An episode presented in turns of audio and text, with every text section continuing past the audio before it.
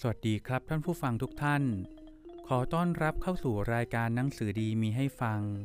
โดยสำนักหอสมุดแห่งชาติกรมศิลปากรสำหรับวันนี้ขอเสนอหนังสือนิทานวชิรยานเรื่องความลำบากยากจนของรถโรลเลอร์นามแฝงจากวชิรยานวิเศษปีที่6ฉบับที่8วันที่25ธันวาคมรัตนโกสินทร์ศก109เรามารับฟังเรื่องราวกันเลยนะครับความลำบากยากจนถ้ามีอยู่กับคนใดคนหนึ่งแล้วจำเป็นที่ตกอยู่ระหว่างคนดูถูกประมาทหมิ่นและไม่มีผู้รักใคร่นับถือเช่นที่ท่านคนจนอยากทำกุศลโดยความจริงก็ยังไม่สามารถหลีกพ้นคำนินทาได้บัดนี้จะสาธกยกมาเรียบเรียงพอเป็นสังเขปดังนี้ยังมีมานพคนหนึ่งเป็นคนกำพร้าอนาถายากไร้เข็นใจ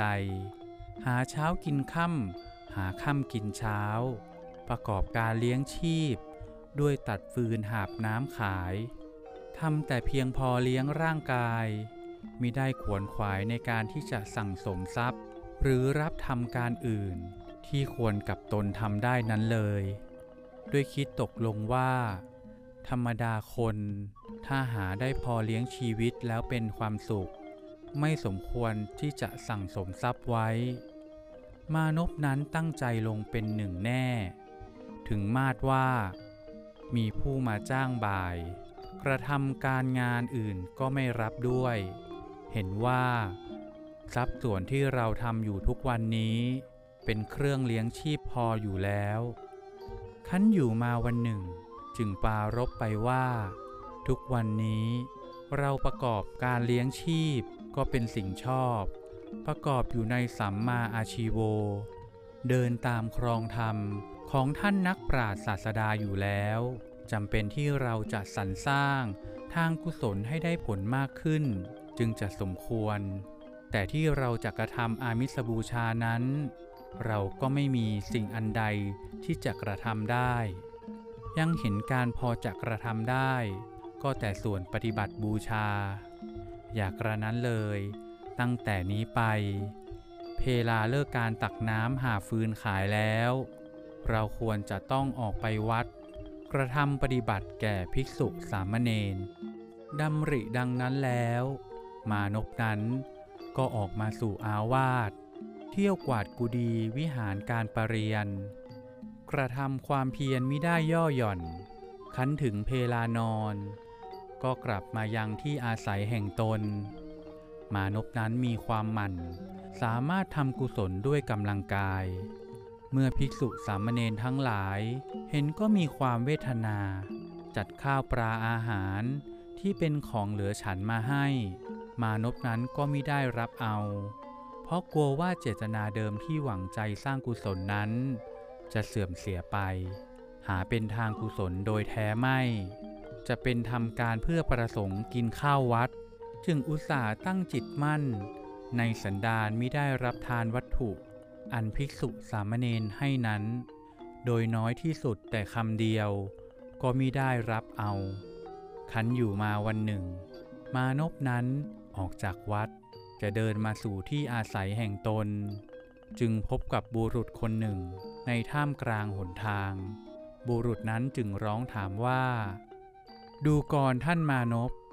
นานมาแล้วเรามิได้เห็นท่านไปกระทำการจ้างตักน้ำที่บ้านเรามานพนั้นจึงตอบว่าข้าพเจ้ามิได้ไปถึงบ้านท่านเพราะมีกังวลอยู่ด้วยความปฏิบัติภิกษุสามเณรในอารามนี้บุรุษนั้นจึงตอบว่าถ้าดังนั้นท่านเห็นจะใคร่มีความสุขขึ้นดูค่อยอ้วนผีเนื้อหนังบริบูรณ์มากเห็นจะไม่ขัดสนด้วยอาหารดอกกระมังเมื่อชนทั้งสองปราศัยกันดังนั้นแล้วต่างคนก็ต่างเลยไปมานพคนจนจึงคิดว่า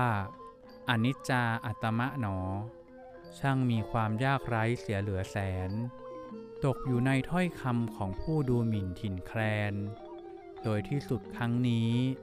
เราก็ได้ตั้งใจโดยมีความศรัทธาก็ยังไม่พ้นผู้โพลธนาว่ากินข้าววัดเราเป็นผู้จนนี้เหลือจะกำจัดเรื่องถ้อยคำอันแสบหูให้พ้นไปได้จึงคิดว่าตั้งแต่นี้ไปเราควรจะหาช่องทำการให้มีชื่อเสียงบ้างคนทั้งหลายจะไม่ได้ดูหมิ่นเราดังนี้เมื่อดำริดังนั้นแล้วมานพนั้นก็ตรงไปสู่บ้านท่านพ่อค้าผู้หนึ่งเข้าฝากกายให้ใช้สอยอยู่มิช้ามินานท่านพ่อค้ามีความรักใคร่ให้ปันสัพพวัตถุเครื่องบริโภคและเครื่องนุ่งห่มพอเป็นกำลังคันอยู่มาวันหนึ่งสหายของมานพนั้นจึงมาหายังบ้านแห่งท่านพ่อค้าอันมอบเวรให้มานพนั้นรักษาดูแลให้คนทำงานการนั้นจึงปราศัยถามถึงทุกสุขซึ่งกันและกันตามประเพณีที่ควรสหายแห่งมานพจึงถามขึ้นว่านายท่านให้ทำการนี้มีแต่ท่านผู้เดียวนายท่านไม่สงสัยดอกหรือด้วยเดิมทีสหายจะมาอยู่ด้วยท่านก็เป็นคนจนมามิใช่เป็นเศรษฐีมั่งมีบริบูรณ์ท่านไว้ใจดังนี้ท่านไม่กลัวโกงท่านดอกหรือดูกรสหายท่านจะสงสัยหรือไม่สงสัยนั้นก็ว่ามิได้แต่ท่านใช้ก็ต้องทำไปและฟังดูก็ไม่เห็นท่านวุ่นวายอะไรเห็นท่านก็ให้ทำเรื่อยๆอยู่อย่างนี้ก็การที่สหายพูดว่าเราจนคิดกลัวไปก็สมควรอยู่แล้วแต่ข้าพเจ้าคิดดูว่าธรรมดาคนจะโกงหรือไม่โกงนั้นที่จะเป็นด้วยความมีแล้วไม่โกงจนโกงนั้นก็ยังไม่เป็นที่แน่ได้ด้วยคนมั่งมีนั้นมีสันดานหาทรัพย์ต่างๆกันที่จะถือเอาว่ามั่งมีดีไปทุกอย่างก็ยากต้องดูเอาตามความประพฤติถ้าเคยมีทางดีก็เป็นดีถ้าเคยมีทางไม่ดีถึงจะอดกลั้นได้ก็เป็นครั้งเป็นคราวแต่จะยอมลงชื่อได้อย่างหนึ่งว่าคนมั่งมีคงไม่เห็นแก่ของเล็กน้อยถึงมาดว่าจะค้าขายก็ไม่ขายน้อยๆต้องกำปั่นหรือสำเภาตั้งห้างตั้งร้านใหญ่โตให้สมตามความที่สัตว์ใหญ่กินอาหารมากก็จบลงไปแล้วนะครับสำหรับนิทานวชิรยานเรื่องความลำบากยากจนกลับมาพบกับรายการหนังสือดีมีให้ฟังโดยสำนักหอสมุดแห่งชาติกรมศิลปากร